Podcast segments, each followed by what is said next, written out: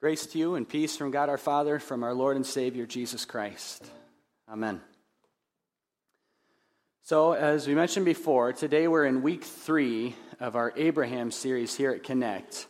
Uh, this week's topic is the promise. Last week we talked about the negotiation um, where God and Abraham uh, had sort of a negotiation, at least, where Abraham came to God in prayer. We we talked about what we could learn from Abraham about prayer. Um, and I told you last week that I'd be sharing another big example of when God had answered uh, my prayers. So uh, here goes. About five and a half years ago, um, Emily and I became pregnant for the first time. And we were very excited. But just a couple weeks after that, uh, we got the devastating news uh, that our baby was no longer with us. Many of you probably have experienced miscarriage either personally or, or known someone close to you who has. And um, just kind of tore us apart and it was really a difficult time in our lives in a lot of ways. So in October of 2012, a little over a year after this, um, we found ourselves up on Mackinac Island at a pastor's conference. And we were on the just on the shores there of Lake Huron, and we were telling our then vicar and his wife, Joel and Erica Eden, um, about the heartbreak that, that we've been experiencing. They too had had a miscarriage at one point, and we're just sharing our frustration uh, that we we just couldn't seem to get pregnant. We've been told that everything was fine, that that this shouldn't you know stop anything from happening in the future, but it just wasn't. And so uh, we were we were sharing that with them and and the Edens, uh, who at the time I think only had about 17 kids of their own, um, wanted to pray for us. And we thought, well, that, that'd be wonderful. Yeah, please do. Uh, so they prayed not only that, that God would heal, you know, the, the broken hearts that were still holding on, uh, but they also prayed that, that God would give us a child. And I thought, you know, that was, that was very nice of them. We've been praying that fervently for over a year now. Um, you know, God hears their prayer, God hears our prayer. We'll see what happens. Well, nine months after that, pretty much exactly, um, Ethan was born. And whether or not that was a miraculous birth, uh, certainly seemed that way to us. And um, Ethan was certainly an answer to many prayers. He's caused us to pray many prayers since he was born. Well, today, uh, we are talking about an undeniably miraculous birth. We're continuing on in the life of Abraham. Uh, a couple weeks ago, we read in chapter 12 uh, the call of Abraham, and then we read God's promise to him, uh, where he said, among other things, I will make of you a great nation, and I will bless you and make your name great, so that you will be a blessing. Now, this promise, spectacular enough had it been given to anyone else, was all the more so because it was given to Abraham, a man from a pagan family who by this time was already very old, who was married to Sarah, who actually, before this promise is given in Genesis 11, we find out is barren. And yet, God promises childless, elderly Abraham that he will be a great nation and in our reading today from Genesis chapter 15, God reiterates and renews that promise. About a decade or so has passed by since God first made the promise, and Abraham remains just as childless as before and, and a bit more elderly, but God still says to him, Your very own son shall be your heir. Then he adds, You know, come outside with me, Abraham. Look, look up. See the, the Big Dipper, Orion's belt. See the thousands upon thousands of, of heavenly bodies that I spoke into being before the beginning of time. You see all of that? Well, no, of course you can't see all of it, but, but if you could, that's what your offspring will be like. And how does Abraham respond? Well, much like he had three chapters and about 10 years earlier, with faith. Believed the Lord, and he counted it to him as righteousness. Reflecting on this passage, Paul writes in Romans In hope, Abraham believed against hope that he should become the father of many nations as he had been told, So shall your offspring be. He did not weaken in faith when he considered his own body, which was as good as dead, since he was about a hundred years old or when he considered the barrenness of Sarah's womb. no unbelief made him waver concerning the promise of God, but he grew strong in his faith as he gave glory to God, fully convinced that God was able to do what he had promised. That is why his faith was counted to him as righteousness. Now, you have to admit, that is pretty inspiring. But if you're honest, maybe you also feel compelled to admit that in some ways it puts your faith to shame. Do you wish that you had the faith of Abraham to believe in such an unbelievable promise? Do you feel that, that your own ability to trust in God and his promises sometimes fails miserably to live up to Abraham's faith here? Well, if so, uh, you're certainly not alone. In fact, Abraham himself is standing right beside you. Because despite his incredible faith, even Abraham encountered and even created impediments to God's promise that he allowed to get in the way multiple times. The first obstacle we see him succumb to is fear. So, uh, Emily and I, in, in, the months after our miscarriage, we, we knew this well.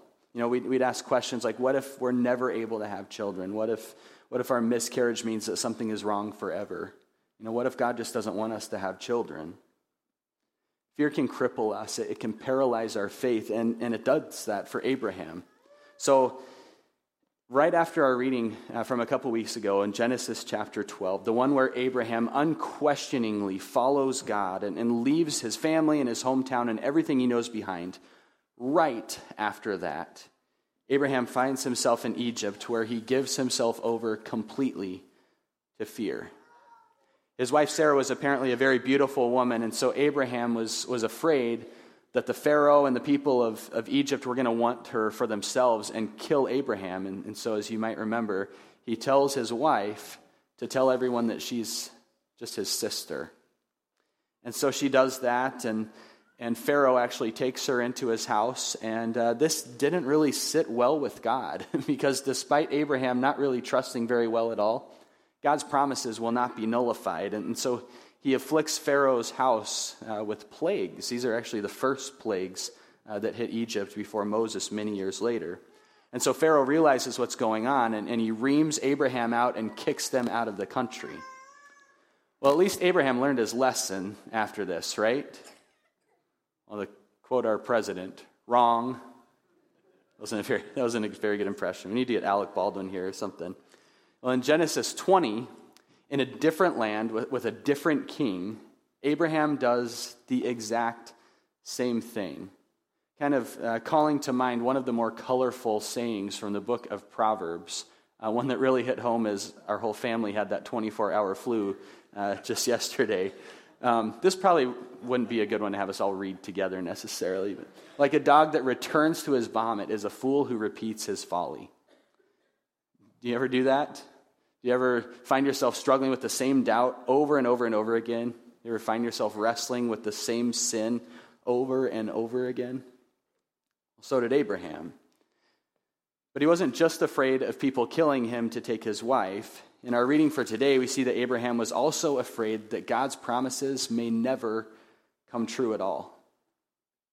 O Lord God, what will you give me? For I continue childless, and the heir of my house is Eliezer of Damascus, my servant. Behold, you have given me no offspring, and a member of my household will be my heir. For years, Abraham was trying to trust, but he wasn't seeing any results. And so, like we so often do, Abraham got caught up in what he could or could not see, and he lost sight of the promises of God. You know, fear does that to us. Fear leads into doubt, and, and doubt leads us to despair, or even worse, to take matters into our own hands.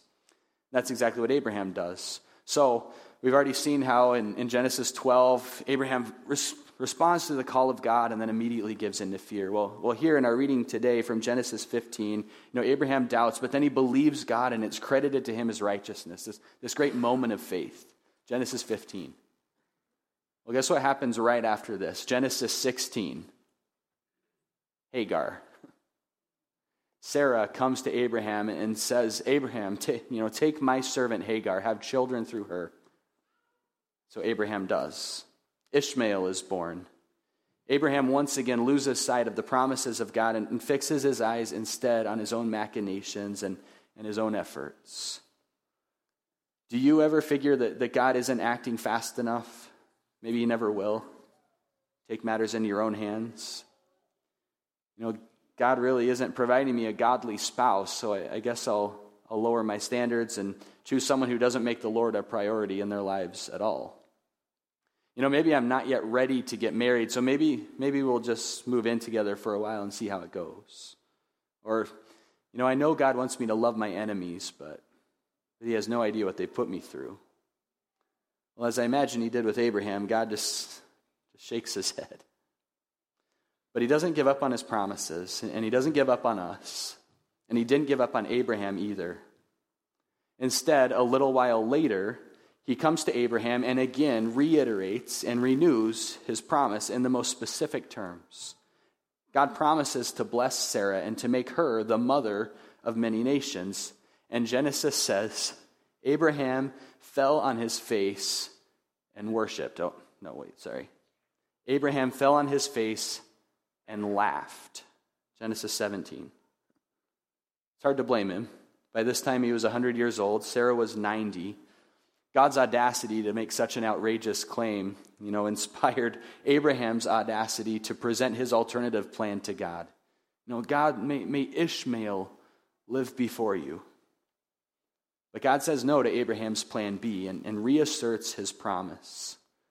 No, but Sarah, your wife, shall bear you a son, and you shall call his name Isaac. Isaac, a name that means laughter. Abraham had fallen down and laughed at God's promise. Sarah, too, when she overheard God's words, also laughed in the face of God's promise. But now God was going to give his promise a face and a name Isaac. Laughter. The same time that next year, just as he said, God came back, and guess what he saw? There was 90 year old Sarah tears of joy in her eyes, and a little baby bouncing on her old arthritic knees. After years of waiting and, and hoping and praying and doubting and, and laughing, finally Sarah said, God has made Yitzhak, Isaac, laughter for me. Who would have said to Abraham that Sarah would nurse children? Well, God would. God had. And God brought his promise to fruition by making Sarah's barren womb fruitful. He turned Abraham and Sarah's mocking, disbelieving laughter into genuine and joyful laughter. Has God ever done that for you? Has He fulfilled a, promise or a hope or a dream that, that you had long given up, turning your doubt to delight and your fear to faith? Yes, He has. God gave Abraham and, and Sarah a miraculous birth, and it looked like the promise had finally been fulfilled in its entirety. But even Isaac was a mere shadow of the glory to come. God had said to Abraham, Sarah, your wife, shall bear you a son, and you shall call his name Isaac. Two millennia later, God's angel said to Joseph, Take Mary as your wife. She will bear a son, and you shall call his name Jesus. In fact, Matthew begins his gospel by explicitly connecting Jesus to Abraham as the fulfillment of God's promise to Abraham. Remember, way back in Genesis 12, God had not only promised Abraham that he would make him a great nation, but that he would be a blessing, that in him all the families of the earth would be blessed. Paul says that when he did that, God was preaching the gospel beforehand to Abraham. Because at the birth of Jesus, that promise came fully and completely true. Jesus, the son of Abraham, a name that, that means Savior, the Lord saves. He came to save his people from all nations from their sins. In Luke chapter 1, both Mary and Zechariah's songs of praise to God both connect the birth of the Messiah to God's promise to Abraham because Jesus was that promise. And in our epistle reading from Galatians, Paul makes it even more unequivocal. Now, the promises were made to Abraham and to his offspring. It does not say, and to offsprings, plural, referring to many, but referring to one, and to his offspring, who is Christ. God's promise certainly referred to Isaac and, and to Jacob and to the whole nation of Israel. But the ultimate referent of this promise of God repeated throughout the, the, chapters of Genesis and absolutely central to the entirety of God's word and to his plan for his creation was Jesus.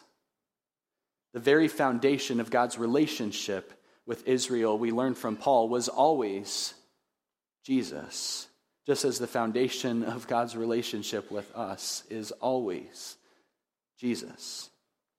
And like we mentioned a couple of weeks ago, somehow Abraham knew this. Abraham saw this. In what amount of detail, we don't know exactly, but Jesus says, Abraham rejoiced to see my day. He saw it and was glad. Truly, truly, Jesus says to us, before Abraham was, cue the lights. No. I am. The Jewish leaders found this claim to, to be blasphemy, to be the highest possible offense, and they wanted to kill him because they didn't believe him, because they didn't truly believe in God's promise to Abraham. Do you? If you do, if you do believe Jesus, if you believe that before Abraham was, he was, if you believe him to be the fulfillment of God's promise to Abraham and the foundation of your relationship with God, the redeemer of your soul, your shield, and your very great reward, then that means that you, you are a child of Abraham. Paul says, Know then that it is those of faith who are the sons of Abraham. John the Baptist once told the Pharisees and the Sadducees that God could raise up children of Abraham from the stones. Well, he chose us instead. You know, according to that uh, classic of Christian hymnody, Father Abraham had many sons. Many sons had Father Abraham, and I am one of them and so are you. So, that, was, that was pretty weak. Um, yeah. So, we're not going to sing that song today, not only because that was pretty weak, uh, mostly because most of the children are over at the German Heritage Service. And to be honest, that song has always kind of annoyed me a little bit. Um, but, you know, with its kind of silly motions and, and repetitive movements and stuff like that, it still uh, teaches us something very important. It tells us something uh, absolutely vital about who we are. We are children of Abraham. You know, that's our heritage. We are children of promise, just like Isaac. And like Jesus, we are both sons of Abraham and sons of God, born not of blood, nor of the will of flesh, nor of the will of man, but of God, not through the law or through our own efforts, but through faith. Paul says, if the inheritance comes by the law, it no longer comes by promise, but God gave it to Abraham by a promise. Despite all of his shortcomings, all of his fears, all of his doubts, Abraham's faith was true because the object of his faith was true. Paul says that is why his faith was counted to him as righteousness. But the words, it was counted to him, were not written for his sake alone, but for ours also. It will be counted to us who believe in him who raised from the dead Jesus our Lord, who was delivered up for our trespasses and raised for our justification. Like Abraham, we also struggle with God's promises, and sometimes we live like we don't believe them. But the Lord sustains our faith nevertheless and enacts his promises right in front of our skeptical eyes. Hebrews says, Thus, Abraham, having patiently waited, obtained the promise. So will you. So have you, because the promise is for you. God will not forget it. He remembers his covenant forever, the word that he commanded for a thousand generations, the covenant that he made with Abraham his promise sworn to Isaac and to you and to me. We are children of the promise. So let's live like it. let's laugh, let's rejoice, and let's place all of our trust in the God whose promises never fail and who offered up the Son of the promise to death for us. In Jesus' name, amen. Next week, uh, we'll wrap up our Abraham series with the test, uh, where God asks Abraham to offer up Isaac, the son of the promise, to death. Until then, may the peace of God, which transcends our understanding, guard your hearts and your minds. In Christ Jesus our Lord. Amen.